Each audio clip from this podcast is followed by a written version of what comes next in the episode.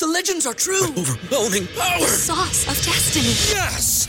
The most legendary sauce has arrived as McDonald's transforms into the anime world of WcDonald's. The greatest flavors unite in all new savory chili McDonald's sauce to make your 10-piece Wick Nuggets, fries, and Sprite ultra powerful. Unlock manga comics with every meal and sit down for a new anime short every week only at WcDonald's. Ba-da-ba-ba-ba, go! At participating McDonald's for a limited time while supplies last. When you visit Arizona, time is measured in moments, not minutes. Like the moment you see the Grand Canyon for the first time. Visit a new state of mind. Learn more at hereyouareaz.com.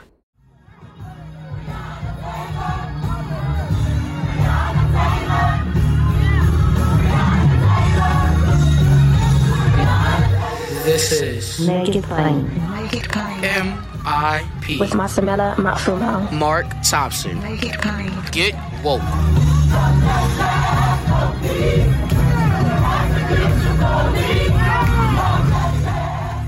Once again, folks, the founding director of the IKG Cultural Resources, current director of the ASA Restoration Project. He's the first African American to fund and coordinate an archaeological dig in Egypt and has led more than 30 archaeological missions to Egypt since 2009. Our brother, and as I've said, really the uh, the heir apparent to all of the work and the activism of Dr. Ben, Dr. John Henrik Clarke, Charshee McIntyre, uh, Runoko Rashidi, Asa Hilliard, all of them. And Dr. Leonard Jeffries is still with us and walking amongst us, but Tony, I'm sure he counts Tony as one of his proteges. Tony Browder is here with us for African American History Month once again today. Hey, brother, welcome back. Hotep. Thank you, Hotep. What Hotep? What what what what is that? What does that mean? Peace. Peace. Absolutely. Peace. And and folks should accept it as that. I'm, I regret that the, as I said earlier before in, in other in, in our other broadcasts, that it has been uh, taken and and twisted in in another unfortunate way. And those who who twist it and those who misapply it and and those who've kind of um, uh, given it a bad connotation, this connotation and denotation, um, don't really know the denotation. As a matter of fact, don't really know um, uh, what it means. But that's why we're here to have our understanding and our knowledge in a way that is true to us. Tony's been telling us the story, as I'm sure is the case for many of you. When he heard some of these things for the first time, is is nothing uh, like hearing them for the first time. Um, you established. We talked last time about the Egypt on the Potomac field trip.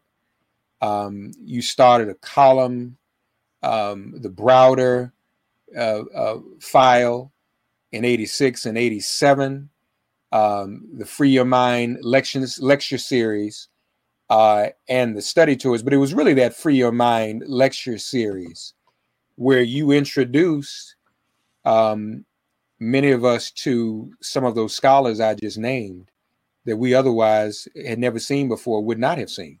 Mhm. Yeah, let me give you some context on that. Uh, in September of 1984, I went to Atlanta to attend the Nile Valley Conference, which was organized by Asa Hilliard, Charles Finch, and Ivan Van Sertima. It was a three day event, actually, four day Thursday, Friday, Saturday, and Sunday. And I sat in that audience with hundreds of people and paid rapt attention to this profound body of knowledge that was shared with us by scholars, African and European. I met Charles Finch for the first time. I reconnected with Asa Hilliard. I reconnected with Ivan Van Sertima. I met Na'im Akbar for the first time. And as I sat in the audience listening to these brilliant souls, these minds that I had never heard before speak, I said to myself two things. One, this is what I want to do with my life. And two, I've got to find a way to bring them to Washington, D.C. So that opportunity came in uh, on Memorial Day weekend of 1987 when we sponsored our first Free Your Mind lecture, and that guest was Dr. Asa Hilliard. And so the name of that series was taken from a, um, a, was taken from a 13 part television program that Asa Hilliard did with Listervelt Middleton on a program called for the people. So Asa laid out in 13 half hour episodes the means by which you could free your mind by returning to the source. And the source is Nile Valley. And Asa talked about chronology and the importance of putting history in chronological order so that we can shatter the myths that, have, that were created in order to separate us from knowledge itself. So we, I brought Asa in, I brought Na'im Akbar in, I brought Dr. Nichols and Hunter Adams and Van Sertima and Runoko Rashidi and Wayne Chandler and Charshee McIntyre, you know, Lynn Jeffries. You know, I, for over the course of of about five years, we brought in the best and the brightest. We even had Théophile Obenga uh, in to, to share his knowledge with the brilliant Charles Finch. That program was held at UDC, as a matter of fact. And one of the best programs we did, brother, was also held at UDC. It was the Elder Symposium held in 1989 with Dr. Joseph Ben John Henrik Clarke, and John Jackson. And what was so pleasing to me of that moment was that it was the first time that these three giants had been together in over 20 years. John Jackson was living in Harlem. He was from South Carolina, Aiken, South Carolina. He moved to Harlem in the 20s and 30s and helped to found the Harlem History Club. By the time uh, John Henrik Clarke comes to Harlem, Harlem, he joins the Harlem History Club and he studies under uh, John G. Jackson. And by the time Dr. Ben comes there, Dr. Ben is studying under these two giants. So to be able to bring the three of these brothers together, man, was one of the highlights of my career. I remember that. That was powerful. I remember it was it was packed. We were we were starved for this information and knowledge because as you alluded to, as is, and I'm sure as you all are hearing now, uh, this isn't in school um th- this is and i i wonder tony where even um in in in the academy today in terms of the college level the graduate school level where um this this type of information is available and taught. I know we're uh we're developing and grooming other young scholars as well. I know that's coming. Yes. But but there's still there's still a gap, isn't it? Absolutely. I refer to the, this information that we've been talking about over these uh, past episodes as forbidden knowledge. And that reality was ingrained in my consciousness as a result of my first trip to Egypt. And as I began to read more and study more, I began to realize that I have been a victim of forbidden knowledge all of my life. So let me share this brief story with you. In the 1990s, there was a white professor who graduated from Georgetown who was hired by Howard University to teach Egyptian history. And on the first day of class, she stands before her students and lays out the syllabus. You're going to be required to write so many papers throughout the course of the semester. And anyone who submits a paper with references by John Henrik Clarke, John Jackson, Ivan Van Sertima, Asa Hilliard, uh, Dr. Ben, or Tony Browder will get an automatic F. This is at Howard University, brother. Wow. Right. So these are the battles that we have been fighting for decades and I dare say centuries. More MIP after this message. And and Howard's our institution, supposedly, but we also know folks what Howard did to Dr. Frances Cress Welsing. Uh, so even in some of our HBCUs, it's, it's well, some folks don't know. Some folks don't know.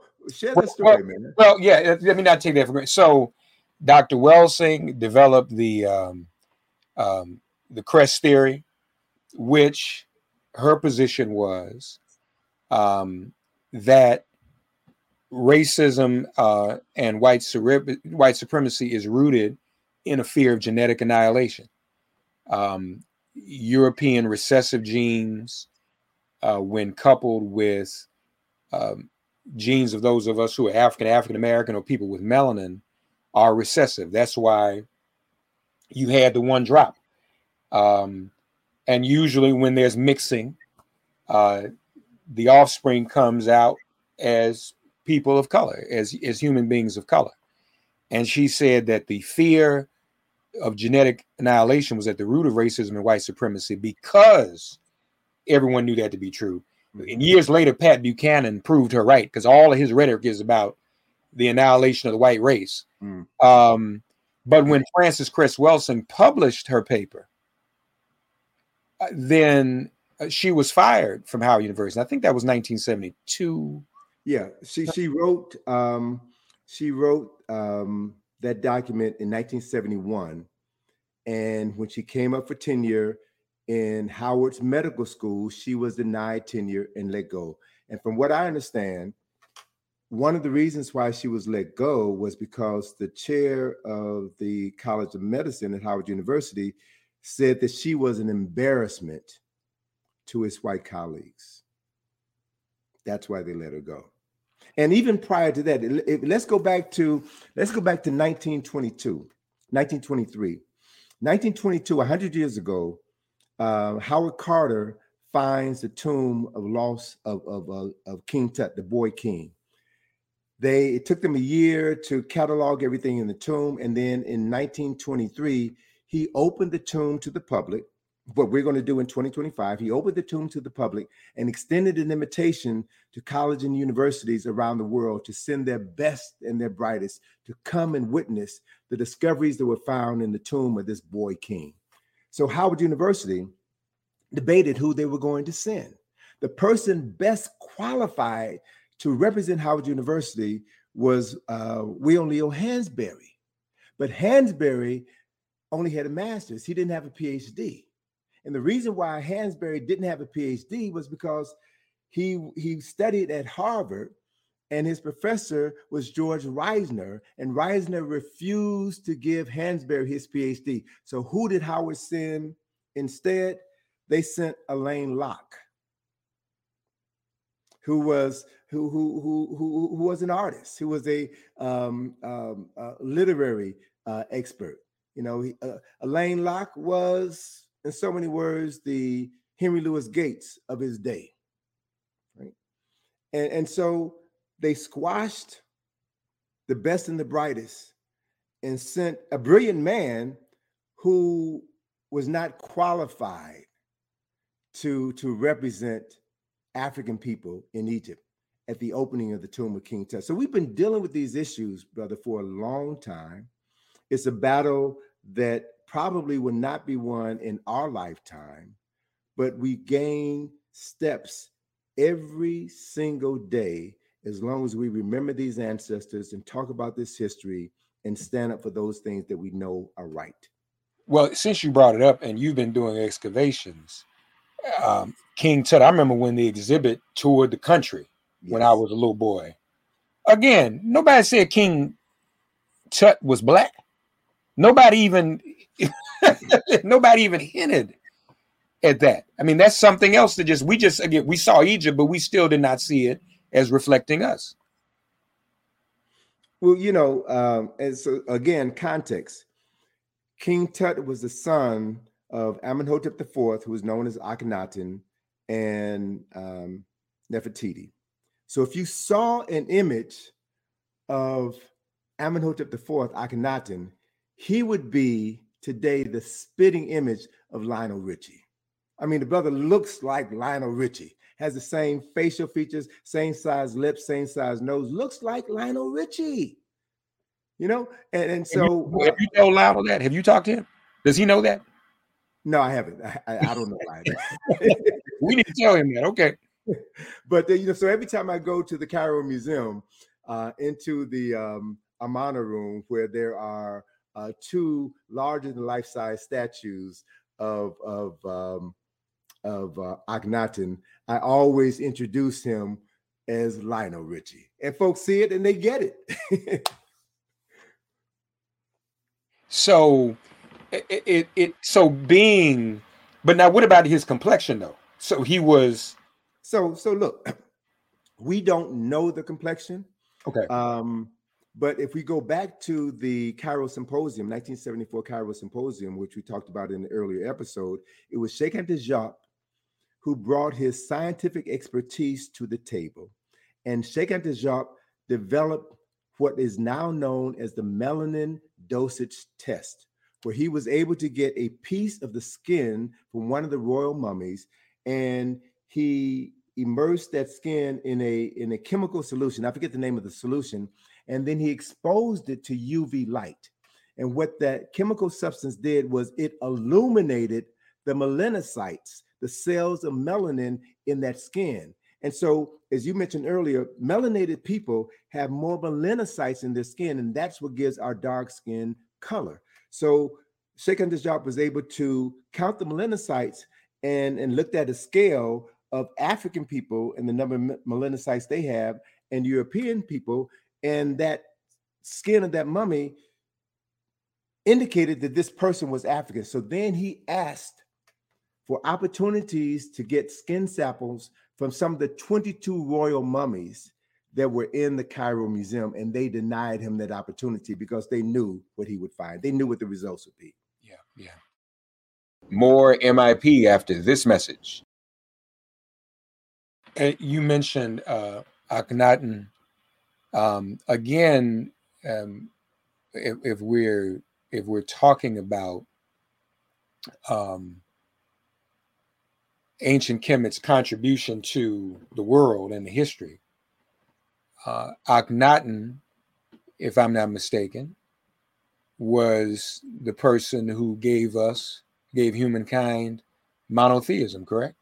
Right. So there, there's there's a hint of truth in that. Okay. In that um, Sigmund Freud, in a book that he wrote, but said that the book was not to be published until after his death because he didn't want to take the heat. The book was called Moses and Monotheism, in which Freud examined the history of Akhenaten and his religious reformation and identified Moses as being a priest who was studying under Akhenaten. So, so I, I, want to spend a, um, a, minute or two just to explain the concept. So it's a misnomer to say that Akhenaten introduced monotheism because it implies that the ancient Kemites worshiped a multiplicity of gods. That is not true. That is a misinterpretation of the history. The ancient Kemites always acknowledged from the very beginning, they always acknowledged one source of creation, one creative source but they also knew that the mind of man was too feeble to understand the complexity of this creator. So, what they did was to divide this creative force, this creative principle, into multiple parts that could be more easily digested and more easily understood. So, that's where the word nature comes in. The word nature means a principle or aspect of divinity. So, there was a nature associated with the sun, uh, and and the logo that you have in your logo here, the C in your logo here is the the rays of light that come from the Aten, right? The Aten. So nature represents an aspect of the creator. So there's a nature associated with air, a nature associated with water, a nature associated with uh, with the earth, a nature associated with different animals. All of these represent e pluribus unum, one out of many. Right? So, so context is everything, and part of, of, of my mission to study this history and to explain this history is that is so that we can eradicate the myths and bring truth to the table so that we have a, a new frame of reference with which to discuss our history and culture. Yes, sir. Tony Browder, folks. We'll pick this up next time we gather a bit more about Akhenaten, and since he brought up Moses too, we we got some other stuff to ask about that. So, folks, uh, we invite you once again to visit um, the website where there's a lot more information. ikg-info.com.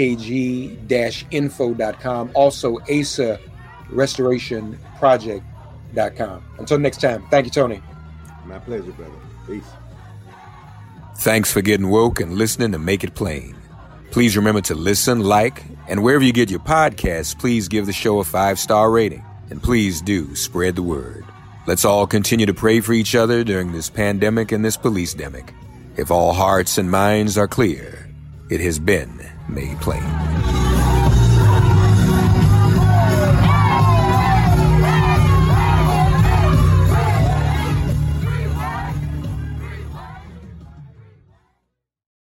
When you visit Arizona, time is measured in moments, not minutes.